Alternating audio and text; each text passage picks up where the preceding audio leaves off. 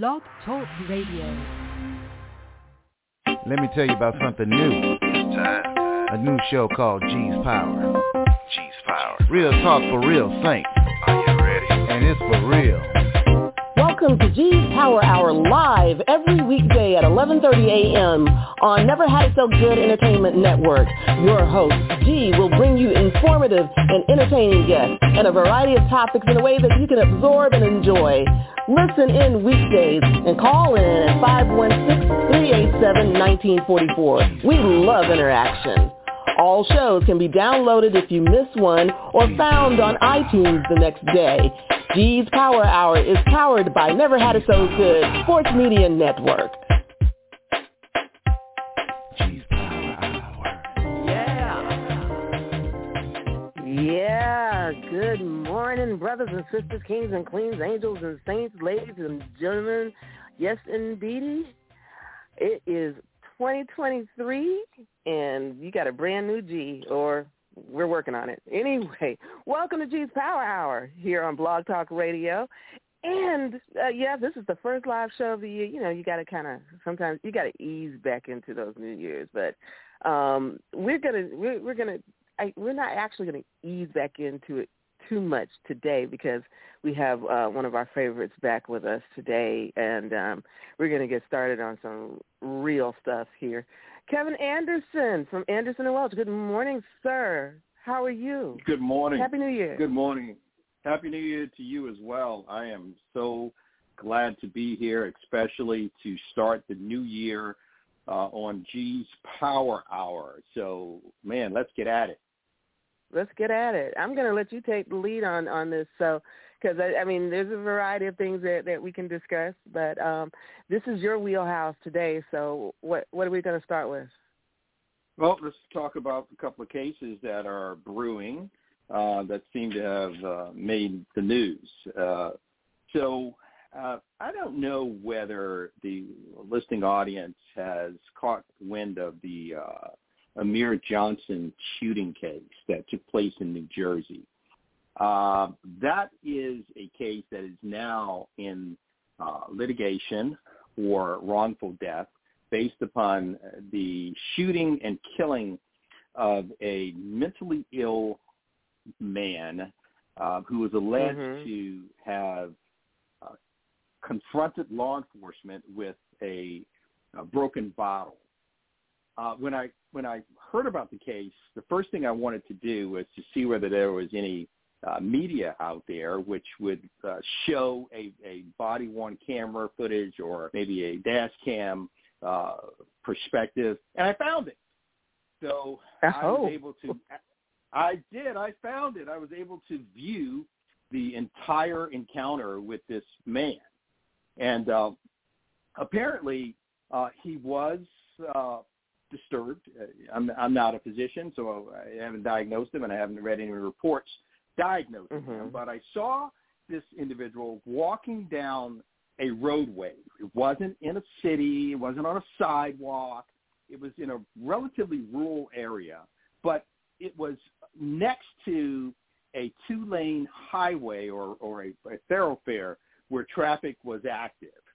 Uh, he had a bottle in his hand that uh, is alleged to have been broken, and uh, the police confronted him, asking him to number one stop, number two drop the bottle. Now he was not threatening law enforcement. He wasn't threatening anyone other than himself. It is a fact that he had injured himself. He was bleeding from the neck area and some Mm. other place on his body. So apparently he had uh, inflicted uh, some injury to himself, and and he was speaking aloud. Uh, so that led me to think that there was something that um, he was uh, laboring with uh, from a mental uh, illness capacity, and uh, so this discussion or the, this dialogue, if you want to call it that, with the police took place for about 20 minutes, where they're following him and you know they're trying to get ahead of him and they're telling this guy, hey, drop the bottle, drop the bottle, drop the bottle, drop the bottle, you know, and you, and you know this just goes on and on and on and on. And Mhm. eventually, he decides, okay, you know, you guys like won't leave me alone, so why don't you just kill me? So what he does, Oh. he, he rushes the police, um, and Mhm. at this point, um, you know, of course, um, they shoot at him. You know, he, he's shot, and uh, he uh, falls to the ground and eventually uh, succumbs uh, to his injury. Um, so, um, a lawsuit uh, alleging that less lethal force should have been used in order to prevent uh, this uh, encounter that resulted in his death, uh, and that they, they they did have some less less lethal force, but they didn't have enough, and um, um, also that the police uh, could have um, evaluated whether he should have been stopped to begin with, uh, because it's not a crime to walk around with a broken bottle in a rural area and to like be talking out of your head. So why even stop me to begin with? I mean, it's it's it's um, looks a little odd, but as long as I'm not threatening anyone else, and um, perhaps you know there's no clear reason to take me into custody for what we call here a Baker Act, leave me alone. Um, so um, uh, I might add that the grand jury did clear the officers of all uh, criminal allegations in the case, so there is no no uh, criminal proceeding that's pending. But that case is now in federal litigation. Uh, so uh, that's the Amir Johnson case.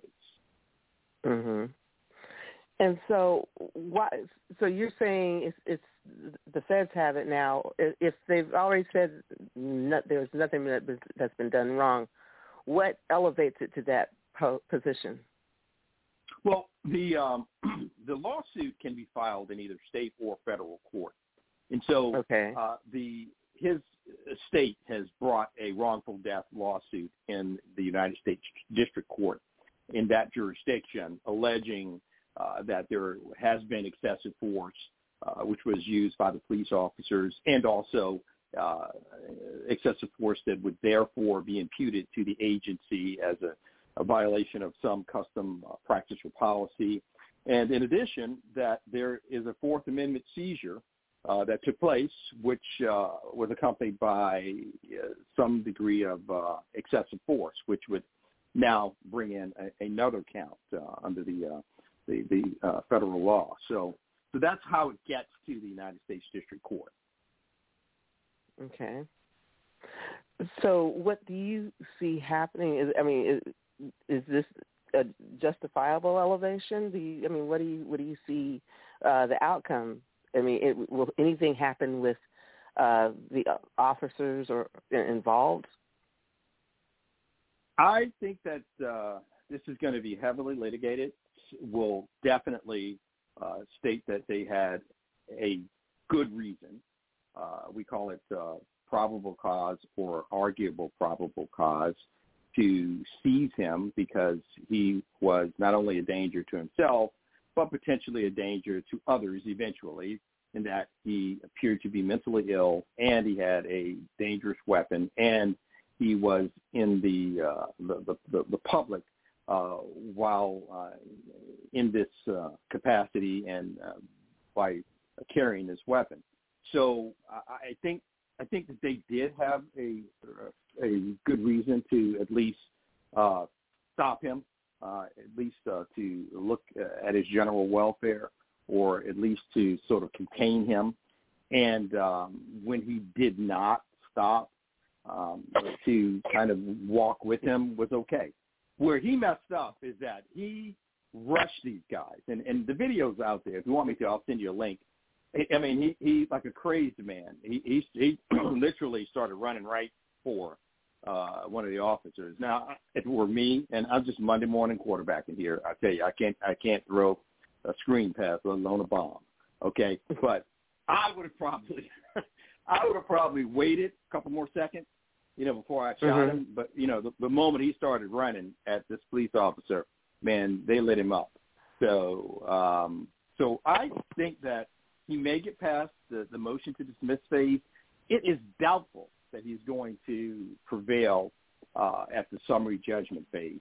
This will probably result in a settlement that would be, yeah, you know, uh, not really very large, but you never know. You never know. So I did find a, an article that I did post on the G's Power Hour Facebook page. Um, so you know everybody can kind of get more familiar with the um, the case. But yeah, I do remember that. Now my question is though, usually when you have someone that has uh, mental Ill- illnesses and, and they're in a situation like that, they're you know walking down the street or whatever, ever. It's usually not the first time, you know, and usually law enforcement kind of gets familiar with some of those, you know, the, the people that, that have these issues in the community. So uh, why? I guess what I'm just trying to figure out is that what was with him him rushing them is that what the trigger was? Has he not done this before? You know, that's that. I guess that's what I'm trying to figure out because some, like I said, some some of these people that issues, you know, are. I, I mean, I I see one guy, for example, all the time. Well, I won't say all the time, but there's a particular CVS that um I go to every now and then in Altamonte Springs, and there's a guy that's standing there, um, and you know he I, you know, at first I was kind of leery because I wasn't sure what was going on. But he, he he clearly has some sort of issue going on. But it's someone that you see on a regular basis, and after a while, you're like, okay, you know, he he you're not sure exactly what his, what his deal was, but he's relatively harmless. You know, so I, I, in I guess smaller that's what. places, yes, yes, in smaller places. In larger cities, there are dozens and sometimes hundreds of uh, people roaming about that uh, you know you just don't recognize. And then the police officers change as well. So so you got you know the, the sheer number of people who are, are mentally ill, and then you got the, the the police agencies with these police officers who go from shift to shift, uh, night shift, days, you know, swing shifts. So they, they and and they just don't recognize these people, you know, all the time. So uh, now I know that th- there have been more efforts to, I guess, work in tandem with uh, mental health experts uh, in some law enforcement, local law enforcement agencies. Um, there's been an increase of that. Do you think something like that and I'm not sure if they had that in, in this situation, but do you think something like that kind of helps to, I guess, put the reins a little bit on, you know, law enforcement using their guns so they can actually kind of get a chance to assess the situation? Do you think it's helpful? I guess basically, it's helpful. It's helpful. The argument from law enforcement's perspective is that, you know, a sharp edge, uh, which would be a knife or a broken bottle, cuts mm-hmm. whether it's being wielded by someone who's mentally ill or someone who means you harm, uh, who has full uh, uh, capacity of the faculties. So it doesn't matter. Uh, if a person's coming after you, um, you, you have to do something to neutralize the threat. So what difference does it make? Um, now, um, the counter position is that, well, don't get in that position if you know that you've got this lethal weapon uh, that is uh, likely to be used against you. You know, it's like the, in the case of this fellow who was walking down the street, they knew that something wasn't mm-hmm. wasn't right. It's, I mean, mm-hmm. the video is like 18 or 20 minutes. So mm-hmm. in his particular case, um, could they have tased him uh, a little more? Yeah, maybe if you wanted to get that close. But um, could you have used a canine, perhaps? to uh, kind of stop him. He wouldn't be dead; he'd be mauled, you know, pretty good. Um, so mm-hmm. that's an option. Um, this shooting in the leg thing and all that doesn't uh, that, that doesn't fly. You know, police officers when they pull that firearm, they're shooting to kill. They're not shooting to maim or to cripple. They're going center mass, and uh, you know it's probably going to be a lethal shot. Um, so uh, that could have been done, but gee, the agencies aren't receiving training that makes them uh, uh, receptive to mental illness and aware of some of the things to de-escalate a scenario which involves a mentally ill suspect. Uh, there are things that could be said. Uh, there are measures that could contain the person so that you're not exposing yourself to this person who can rush at you with like a, a knife that makes you shoot him. Um, so I think you know if we work a little smarter at it, uh, instead of like you know rushing in like John Wayne, um, I think we could save some lives here. I think we really could save some lives here. I, I really do. And I guess uh, my my other question is, you know, like you're talking about, they're probably going to settle, and, and that kind of, to me, is like because people kind of figure that this is going to happen. That kind of, I, I just don't think that that gives the situation any teeth so to speak. Like if you know, if I'm an officer and I, I end up in one of these situations and um, you know, it's like, well, you, you know, there's something probably in the back of my mind saying, well, you know, they'll they'll go through all of this and everything, but nothing's really going to happen. Nothing's going to really happen to me. You know, I'm gonna, still going to keep my job, and they're going to settle this, and that's, you know, I don't come out of my pocket with nothing. There's no consequences. Great, right? Great, great, great observation you know, you're bringing 2022 into 2023. We ended our last interview talking about sovereign immunity, and let's just pick up on it here. Sovereign immunity okay. limits the government's financial responsibility for something like this in Florida to two hundred thousand dollars. Okay, and I man, it it may cost half that, or maybe a little under that, to defend the case. So why not? Why not pay the money and be done with it? That's not an incentive for these officers to be careful if they know that the exposure for the agency is two hundred thousand dollars under Florida law. Okay, now individually they could be charged, right. and yes, yes, the police officer can be charged individually. But sometimes they're judgment proof. They don't have the money to pay these these lucrative right. settlements That's that you hear. So you know, yeah. you're going to say, okay, I'm going to have to pay you a million dollars. Well, you know, I ain't got no million dollars. Okay, right. um, and and you know, you're and you're not firing me. Okay, you, I, you know, so this is what kind of bothers me. I, I, you know, I do think that that uh, you know the families or whatever should receive some sort of compensation. It, you know, if the person gets killed, they're not going to get them back. We we know that. Okay. Um, but they so uh, you, but something and, and you, the settlement while I think it's okay, it's still though it throws money at a situation and there's no resolution. There's no con- consequences. You know, someone should lose their job, or someone should be demoted, or or someone should be suspended, or you know, it, it needs to kind of it needs to hurt a little bit. You know. Yeah. Yeah and it can hurt if the agency is sued under a federal theory, which establishes, which results in the violation. But it's, it's called a Monell claim, um, and it is uh, uh, named after a famous Supreme Court case uh, out of New York. And ultimately, it is the responsibility of the plaintiff to prove that the constitutional violation arose from a violation uh, that uh, related to the custom, policy, or practice. So, um, and it's tough. It's really tough. But when you get there, that unlocks the key. That really unlocks the key uh, because now the municipality is on the hook. That's what you want. So you ask yourself, well, how do we get there with George Floyd? How do we get there with Breonna Taylor? I mean, these are like major settlements. These are landmark settlements. Um, you know, these people, uh, in large part, I think reacted, and I'm talking about the municipalities, because this was a racially charged uh, public event that began to change the dialogue in, in the United States.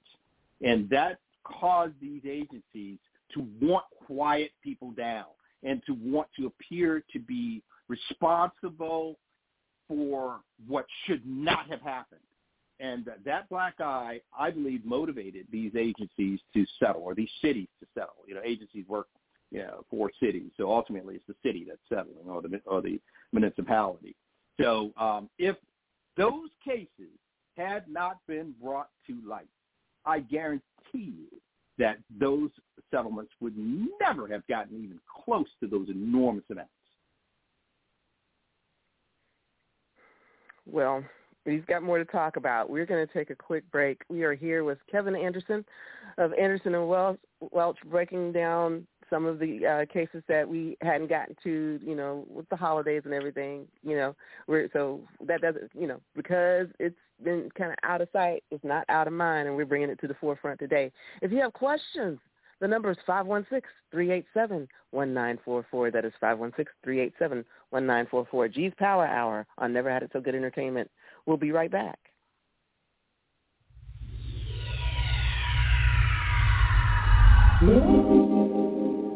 Does it appear the long arm of the law is working against you instead of for you?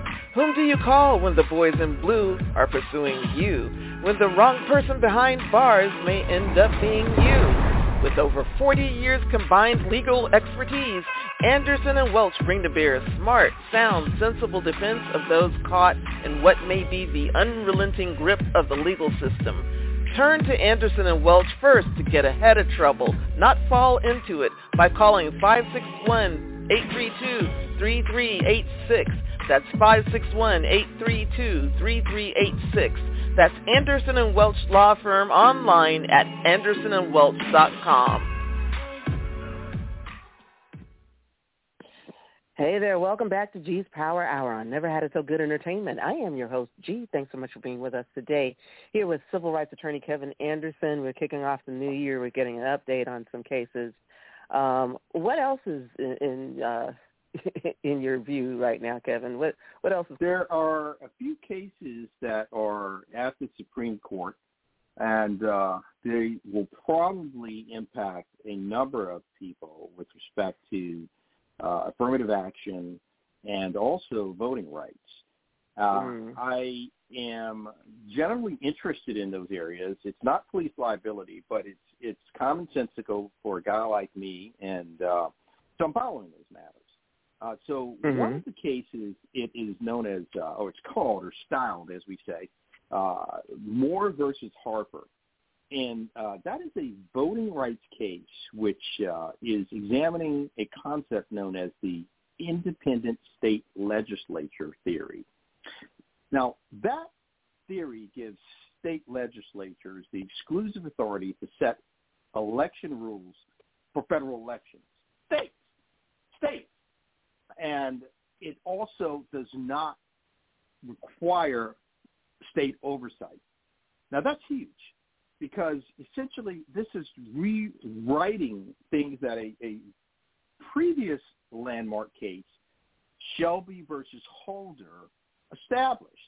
Um, so just by way of, of uh, historical education, uh, Shelby versus Holder was a Supreme Court case that established two things. Preclearance for altering or changing any voting laws or practices. And number two, a coverage formula in order to establish where those laws would be applied.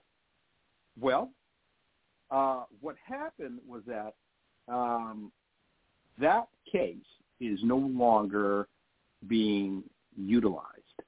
Um, we saw that when that coverage went away, that hundreds of uh, polling places closed, mostly those affecting the black community.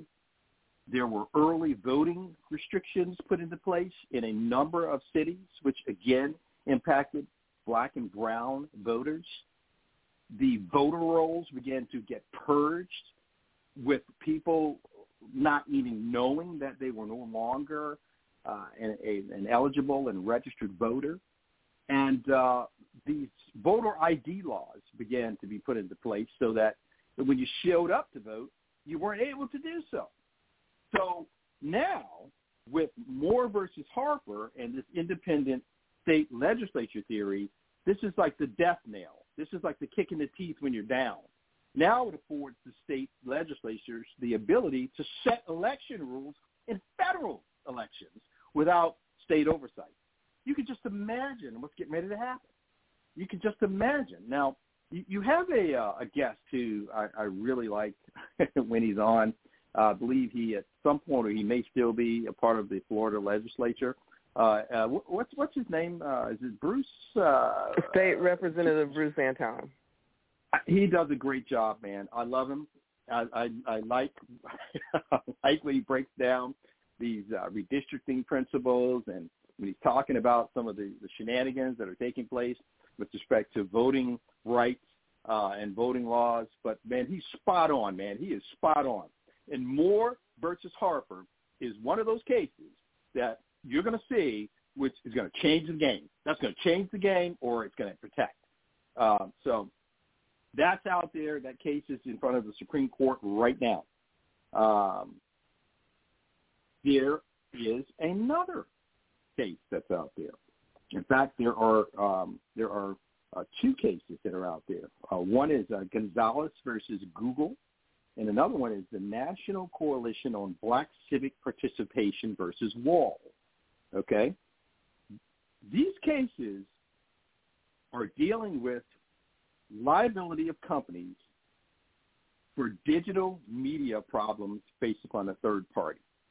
So, for example, if you have, let's say, YouTube, and you allow a third party to use your platform for the Mm-hmm. purpose of doing something tortious, these cases are looking to see whether you can hold YouTube liable for what you let a third party do on your platform. Um, Gonzalez versus Google uh, pertained to uh, the promotion of uh, something known as um, uh, uh, as an ISIS threat. You know, if you recall ISIS uh, on their platform, uh, which uh, resulted, I believe, in the killing of a person. Um, and uh, the National Coalition on Black Civic Participation case deals with robocalls which misled voting blacks. So, you know, all of which uh, in both of those cases came from a third party, but on the platform of uh, another party. So the question is whether that party's platform uh, will now result in liability because of what happens through the platform. Interesting. Mm. And by the way, I, I I'm trying to kind of keep up with Kevin because he didn't tell me about some of this stuff in advance. But anyway, I am I'm posting uh, some of the the information, and you can get further information yourself. But I'm posting some of it just to kind of give you a, a starter on the G Power Hour Facebook page. So uh, just wanted to to let you know. Um, Okay.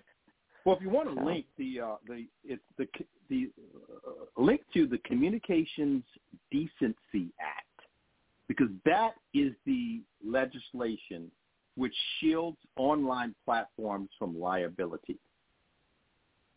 Again, the Communications Decency Act, and that act is what is being challenged in, at the Supreme Court level.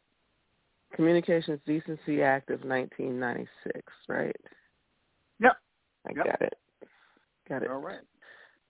All right. All right. Hope I'm not losing you here or losing whoever's listening because no, you know it's it's it's, it's No, we like need to you know, know. a Cracker Jack box.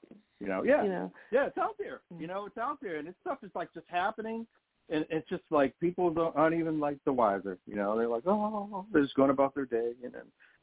Right. you know? right. Yeah, yeah, and then stuff happens, and you go, "What? What just happened? What? Yep. How did this happen?" You know. so it, we've got to Yep. get it out there. Yeah. Yep. So Um, I, know, I wanted to um, ask you. No, I'm sorry. Go ahead, please. Well, we have one of those cases uh, in Florida, uh, Moody versus Net Choice, and uh, Okay. and a Florida case. We actually have one here uh, with that. Uh, it it, um, it questions the constitutionality of a Florida law making it illegal for social media companies to suspend a politician's account. Uh, that's a Florida case that's out there right now. It's uh, Moody versus Net Choice.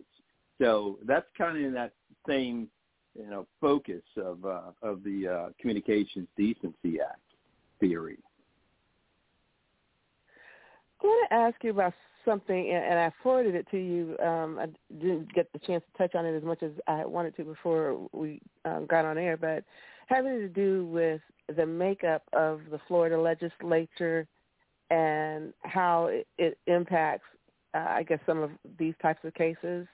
Uh, that you know, you, you ha- having the uh, having it being predominantly white male uh, is, you know makes it I guess a little bit tougher to get some of these these cases get get get attention to them or get them resolved. Did you see Did you see that? I it, I looked at that and I I was um you know and I I kind of thought about it and I I'm I, don't, I didn't want to victimize you know okay. white men who are in the legislature and um people who are members of a particular party um mm-hmm. by putting them all in one basket because really and truly like you know just because you're white and just because you're a man and just because you're a republican uh, and just because you make up the majority of the legislature, it doesn't mean that you know everybody's inherently evil, um, and uh, doesn't mean that everyone right. has uh, motives that aren't uh, in uh, the best interest of people who aren't uh, of that same race and gender. Um, so mm-hmm. you know, I, ha- I ha- you know, I'm I'm always very careful uh, in. Okay. Uh, in, in saying that, hey, look, man, just because they look like this and you know and they sound like that, you know, and they're part of this group, they, they're, they're this or, or one other thing. So, um, um, so, um, you know, I mean, you know, we all saw the other night uh, what happened to the young man on the uh, on the on the football field with uh, oh yes, um, Cincinnati and Buffalo. And you know, listen, man, there were as many white people as there were black people who were shedding tears and who were on their knees praying and who came to the mm-hmm. attention of that young man and, who- and who still are cheering for him. So, you know, we cannot, we just cannot give up on the human race, you know, just because we look No. different and we are different, you know. So, um, all right, I probably didn't answer that question, but uh, that's fine. That's fine. I, I got you. I understand. We are going to take another break. We are here with civil rights attorney Kevin Anderson of Anderson and Welch. And if you have questions, the number is five one six three eight seven one nine four four. G's Power Hour on Never Had It So Good Entertainment. We'll be right back. Having a wedding, reception, family reunion, planning a banquet, or some other fundraising event. Need to share your knowledge through a workshop or seminar, or it's a difficult time and you need to plan a wake or repast. Let us help. At our gatherings, let us reduce the stress and make the occasion memorable, treasured. Call our gatherings at 407-968-9387 or email ourgatherings at yahoo.com. Let us help plan your special event. This is Douglas Dobbs of Dobbs Cremation and Funeral Service. We have served the Central Florida community for 29 years with quality funeral and cremation services. Honoring all religions and faiths, we have been here for many grieving families. Whether it's a complete funeral service with a burial or a simple, dignified cremation, Dobbs Cremation and Funeral Service is here for you. Located at 430 North Kirkman Road at the 408 Expressway, Dobbs Cremation and Funeral Service, 407-578-7720. Dobbs, dedicated to serving our families. Good afternoon. Welcome back to G's Power Hour. I never had it so good entertainment. I am your host, G. Thanks so much for being with us today, getting our civil rights update on in this new year with civil rights attorney Kevin Anderson of Anderson and Welch. And if you have questions, the number is 516-387-1944. If, or if you know of a case that we haven't touched on and, and uh, you wanted to bring it to the forefront, you know, please don't hesitate to give us a call. So what's next, Kevin? let's talk about something that happened last month. This is uh, something that um, President Biden signed into uh, into legislation. This was uh, something known as the uh, uh, authorization for the Civil Rights Cold Case Records Review Board to continue on past uh, 2024. Uh, this board is a, a federal group of uh, people uh, who facilitate investigations of unsolved civil rights cases by increasing the number of documents that are available to the public. In other words, uh, they are the watchdogs. They are the repository for uh, these types of uh, gatherings of information so that uh, the Justice Department can do their job. and also uh, they serve as a feeder for law firms like our firm, uh, which concentrates on uh, police liability civil rights. Um, so, Mm-hmm. uh, according uh, to the, the Department of Justice, approximately 115 civil rights cases remain unsolved. And um, this board was in jeopardy. Uh, but uh, on uh, the 5th of December, President Biden extended the authorization for the board to exist, which was a plus, and it, it just kind of went under the radar here. Um, can you imagine the number of cases that in our history would never have been resolved if a board like this or a group like this were not empowered to keep records and to do uh, what was necessary to make sure that those cases uh, uh, didn't grow cold. So, um, well, disappear. They, they're cold, but disappear. Um, so that happened December 5th. Now, are you are you talking about the uh, U.S. Commission on Civil Rights? Uh, I'm actually, this is a board. It's a five-member a board. board. Okay. Yeah, it's a board. They uh, they investigate unsolved civil rights cases. Now, I, I'm familiar with the U.S. Commission on Civil Rights, but uh, this board uh, basically um, they are a, they're a part of the National Archives and Records Administration. And so what Mhm. they're what they are doing is they're, they're gathering information and they're keeping it and they're, they're kind of you know making sure that it's in place so that uh, the respective cases can be reviewed and hopefully addressed. So um, you know you've got uh, you know a number of uh, civil rights matters that are are uh, unresolved, and we know that there are violations of civil rights, but there's just no uh, no no defendant to be held accountable. There's uh, very little information uh, so that uh, these matters can be investigated. Well, it's this group, this group of heroes, you know, who is responsible uh, through the National Archives and Records Administration for uh, gathering and maintaining this information. hmm Wow. Yeah, Yeah. just things that that you don't hear about. You, you know, things under the radar that you you just have no idea that if that if it was to fall apart, you know how how it would affect us. You know, because we don't know we don't know these things exist. Absolutely, you know those uh, like those those kids uh, or, or kids. They weren't kids; they were men uh, in Mhm. Mississippi who were Mhm. killed. Uh, you know, when they were investigating, or at least they were looking into matters. Uh, I think the movie Mississippi Burning uh, Yeah. was. Uh, I don't care how old that movie gets. That. Yeah. That everybody should see that movie. I don't care how old it is. Um, Yeah, You know, it just yeah. yeah, yeah. That's uh, that's that's real talk, man. I think uh, like um, you know, um, Emmett Till. hmm Um, you, you know, sometimes we see things that happen and we know that they've happened, but we don't have the proof in order to move forward. Uh, because ultimately, yeah, what you know and, and what you see means nothing unless you can prove it. Uh, documentation such as media information, um, records, interviews, um, pictures. Uh, these are things that uh, move us closer to redress for these uh, abhorrent civil rights violations. All I know so there's that's probably- out there. I know there are probably people out there, especially young people, that are saying, "Why are we still talking about, you know, civil rights and having you know, having to have these conversations and having to have these boards and, and having to have these cases?"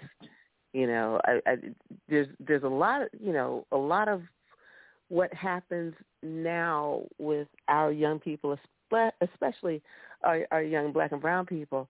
Uh, you know, they kind of take a lot of stuff for granted because you know they've heard about the fight or whatever, but they don't realize that some stuff is still going on under the radar, and it, it would just it, we need to kind of get you know keep our young people in the loop and, and get them involved in terms of understanding that some some of these uh, liberties that you take for granted, you know, could, could easily go, go away you know, at, at the turn of a calendar, you know, so, uh, voting rights and all these, uh, this other type of stuff. You know, if you're not if you're not watchful. Yes, yes. Uh, you know, if you, I love it. You said it. If you're not watchful, you have to watch, and and you you have to uh, be ready to become a part of the the reaction. You know, after you see something that's not appropriate. And um, you know, I remember during the uh, um, the aftermath uh, of uh, George Floyd's killing, I remember uh, participating in a uh, in a, in a, uh, a a march, and we were walking, and I looked all around me. You know, and there were nothing but young people, and Mm. you know they were they were just going like at the top of their lungs, man. You know, like I can't breathe, I can't breathe, and man, I, I was Mm. like fighting the tears back because I was I was I saw that energy, you know, and I, and and and I just and I felt like man, go go go, and there was like there were Mhm. hundreds of us, you know, all around me, and then we would stop in the intersection, and everybody would take a knee, and then you'd hear out of nowhere, you know, this voice on a megaphone, you know, no justice, no peace, and, and I'm like, oh my Mhm. god, man, it was just resonating, and you know, you know, and and you saw the police like you know facilitating,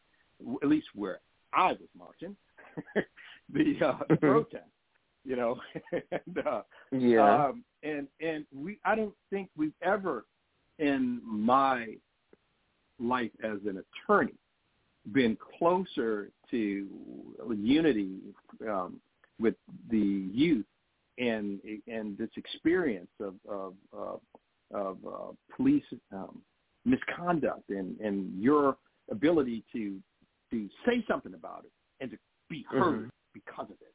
You know, it it it, it was just it was riveting. It was magnifying. You know that whole concept that like, man, I am government. I can do I can do something. I can do something. You know, and and uh, Mhm. I loved it. I loved it. Yeah. Yeah. I did find an article uh, posting it um, on G Power Hour Facebook page about uh, uh, President Biden's was from a few weeks ago. Biden signed bipartisan civil rights lynching victim cold case bill into law. Uh, the um, let's see, Civil Rights Cold Case Investigations Support Act of 2022 to secure justice for victims of unsolved lynchings and murders.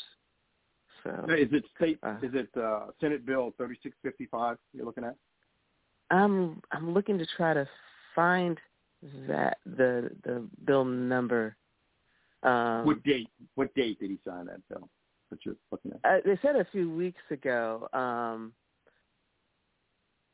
let's see here. So I'm trying to I'm trying to find find more information on that. But I, I'm I'm gonna it's, I'm not getting a date, but I'll I'll find some some other things. This looks like I wish I could find a date on the actual article, but I can't find that either. But I- I'll I'll continue to look. But um, the the thing that just gets me is that to kind of have to keep saying, "Well, we need to put this into law," and just it, it just kind of bothers me because you know it's it's it's it's that constant reminder of you know you're not there yet. You know you, you're not at a point where you're automatically considered a citizen and automatically included. Um you don't see these kind of laws for for non-white i mean non non-black people for for um you don't see these kind of laws for white people. You really don't. You know? Well, why I, I think why why is there you know this continuous need to have a law for you know minorities for black people for african americans for uh hispanics you know and, and and other you know i guess you could say disenfranchised people okay. I mean, uh, you're talking about this uh, this civil rights cold case. Uh, well uh, it's not just this it, it's not just this. That's what I'm saying. It's, it's not just this. It's we we've had to deal with the the Voting Rights Act. You know, there's you know it, oh it, it, it, the time's going to run out on this, and then so what's going to happen? We're not going to be able to vote. Why is it that we are still you know uh, uh, considered a, uh, you're supposed to be an American citizen, but you're considered separate and apart, and they have to continue to have to write laws to write you in to the mainstream. Right, right. Well, um, there's a, um, a, a uh, district court judge here in Florida, uh, Mark Walker. Um, he he said it. Uh, he said it uh, aptly. Uh, he's in in um, the uh, ruling uh, or his order that dealt with Senate Bill 90, which was a uh, an election uh, uh, law uh, case. Um, he said that the laws were squarely aimed at black voters and voters with disabilities and voters with limited income. That um, laws like that are the most egregious laws in the country. Um, and you know, I think you will always have uh, people who have um, had power exercising that power um, over the powerless or those who aren't as powerful. And no one wants to give it up. No one wants to be equal uh, when uh, prior to that they were superior. Um, and, um, you know, inch by inch, inch by inch, uh, it's like retaking the turf, inch by inch, inch by inch. You know, no one likes it, and it's it's sort of inexplicable because you can't really like you know explain it with any clarity or any common sense. All you know is that man, things aren't right, and you know we just keep plugging away at it and keep plugging away at it. And to some degree, I, I've just gotten to a point where I just know it's not right, and I'm going to try to fix it. Um, and because I'm a lawyer and I have to explain my actions, I do. But if it's not right, mm-hmm. I'm trying to fix it, man. I'm trying to fix it. It's just not right, you know. Um, and you know that that's kind of the uh, the philosophy that I've undertaken. You know, um, my granddaughter, uh, she is uh, she's clueless. You know, she's a a, a beautiful eleven uh, year old uh, who all she knows is that man, I put on a suit and I, and I wear a necktie, and I go someplace and I come home looking the same way. You know, you know. Mm-hmm. Um, yeah. But like she she doesn't know. She knows who George Floyd was, and she's heard of Breonna Taylor, but like you know, mm-hmm. you know, she's got you know white friends, she's got you know black friends, she's got uh, you know Spanish friends. She she's you know all she knows right now is that life is good, you know, and there's mm-hmm. going to come a point now. There's going to come a point where um, mm-hmm. we're going to have to have that talk because it ain't going to stay like that. Yes. Right. Mm-hmm. I remember, I mean, and yeah, I'm I'm much older, but I kind of remember the same thing. You know, my dad putting on a suit, going to work, you know, coming home in the suit and everything, and and uh, you know, but then too, they did sit me down and they talked about the stories, um, you know, about having to get in and out of the neighborhood, uh, uh, coming from church and having to be stopped, you know. Uh, with, with, with the hmm. police officer asking, "Where you going, Willie?" And, and you know, and my father's name was not Willie. Hmm. so, hmm. you know, but yeah, I you know they they tell I, you know yeah, you know my my father looked good going and coming from work and whatever else he was involved in and everything, and you know made life look seamless. But then you know the stories were there and then I even you know had my little share of stuff going on too. But yeah, you you kind of have to say you know this all looks good and this is this this part is good, but you know the road to get there and and and the fight that continues that's a whole other story. There's a move afoot to cancel uh, the um, the education of uh, our children concerning mm-hmm. uh, some of the things that we're talking about. And uh, Florida mm-hmm. is uh, just hell bent. When I say Florida, I'm talking about the current administration. They are hell mm-hmm. bent on suppressing the truth, and yep. um, the truth is important. So that truth is important. when you move forward, you don't make those same mistakes, and also mm-hmm. there is a respect for your legacy. You know, I, I just, um, you know, I, I was, uh, I'm following that Stop the Wrongs to Our Kids and Employees Act, uh, otherwise known as the Woke Act. You know, which mm-hmm. uh, in Florida, um, our governor signed into law last April, uh, mm-hmm. making uh, it um, an unlawful employment practice if uh, individuals are, are, are, are told or taught that they're morally superior to another person based on race, color, sex, or national origin, and uh, that they're inherently racist or sexist or oppressive if they're of a particular race, or that um, they bear responsibility for the actions committed in the past by members of their same race. Um, mm-hmm. And you know, um, there that law actually was attacked, and uh, last November, um, the uh, uh, the U.S. District Court here in Florida, one of our U.S. District Courts rather, um, mm-hmm. the case of Pernell versus Florida Board of Governors, um, stepped in. They stepped in, and they found that the law was unconstitutional and that it violated both the First and the Fourteenth Amendment because it officially banned professors from expressing a disfavored viewpoint classrooms while permitting mm-hmm. unfettered expression of the opposite viewpoint. So in other words, it just stopped the truth, but like, you know, on the flip side, you know, the counterpoint was okay to be discussed. So the law, that was stopped. Uh, it only applied to public higher education institutions, in other words, colleges, but it didn't flow mm-hmm. down to K K-12. So right now, you know, we're still waiting.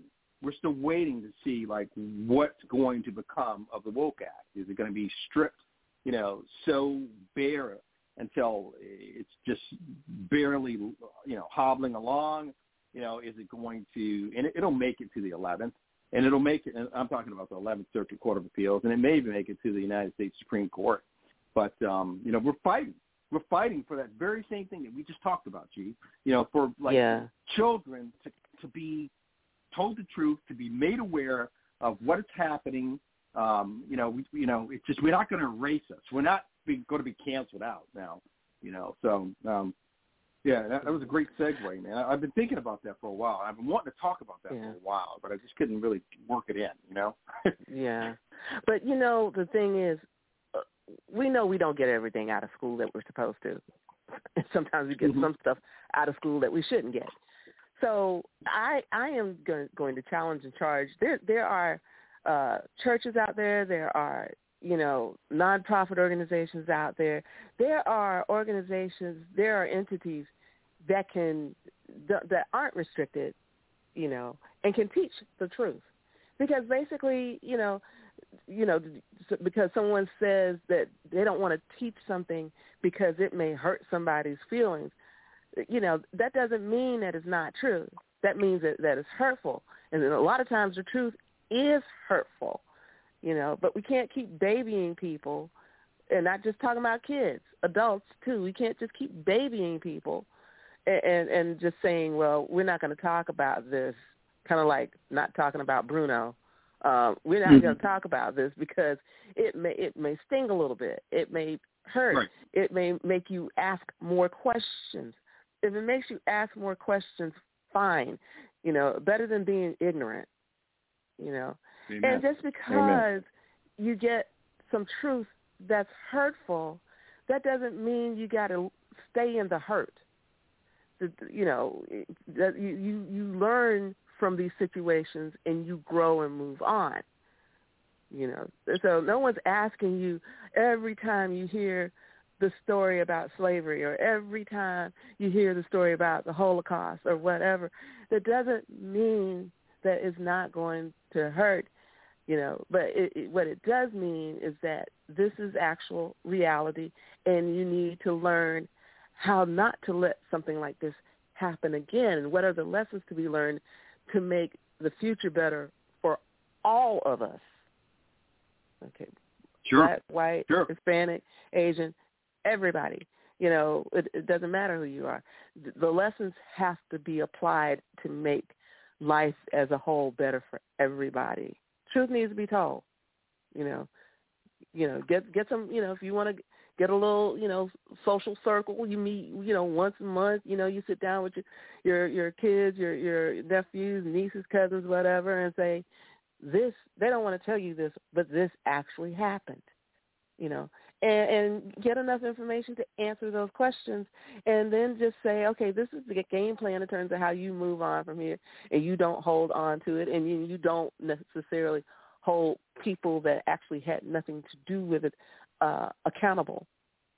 You know, there's nothing that can be done about what happened except to learn from it and grow and change and, and move forward in a positive direction.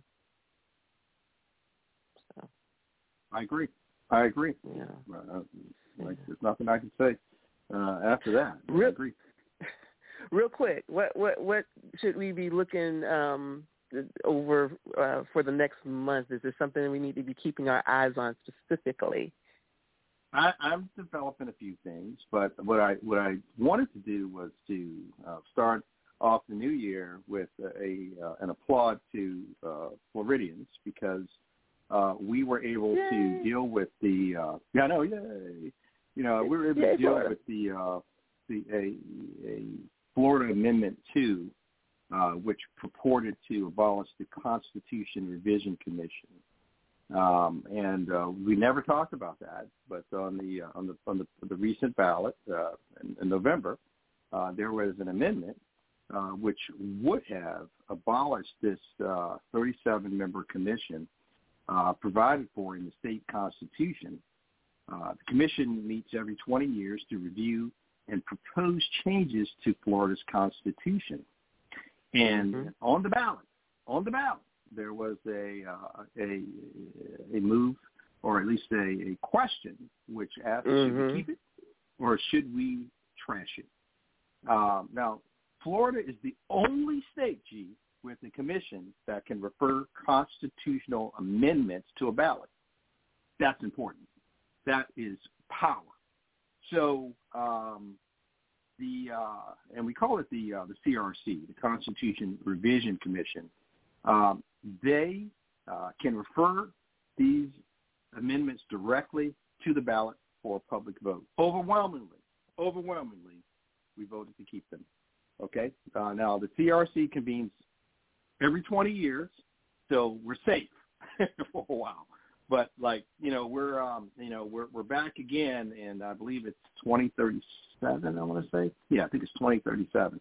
Uh, but it's just an important important part of uh, democracy uh, for um, a state that is, uh, I believe, on the cutting edge of the country's uh, policies.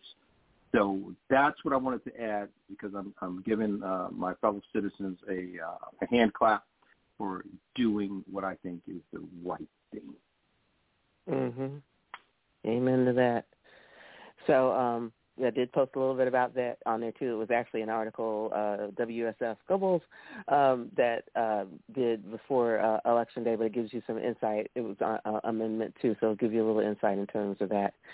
Um, tomorrow, Finance Friday, we have Paul Z. Shelton of Warwick Shore. We have uh, Jabir Najir of Rajon Mortgage and more on tomorrow. So make sure you join us. Kevin Anderson, thank you so much. We look forward to having you back very soon. Thank you. It's been a pleasure. And thank you all for listening. This has been G's Power Hour on Never Had It So Good Entertainment. I am your host, G. Thanks so much for being with us. Be well, be safe, be blessed. Man, avoid that COVID. That was my Christmas gift. Anyway, make sure you remember that all real power comes from God. You all take care.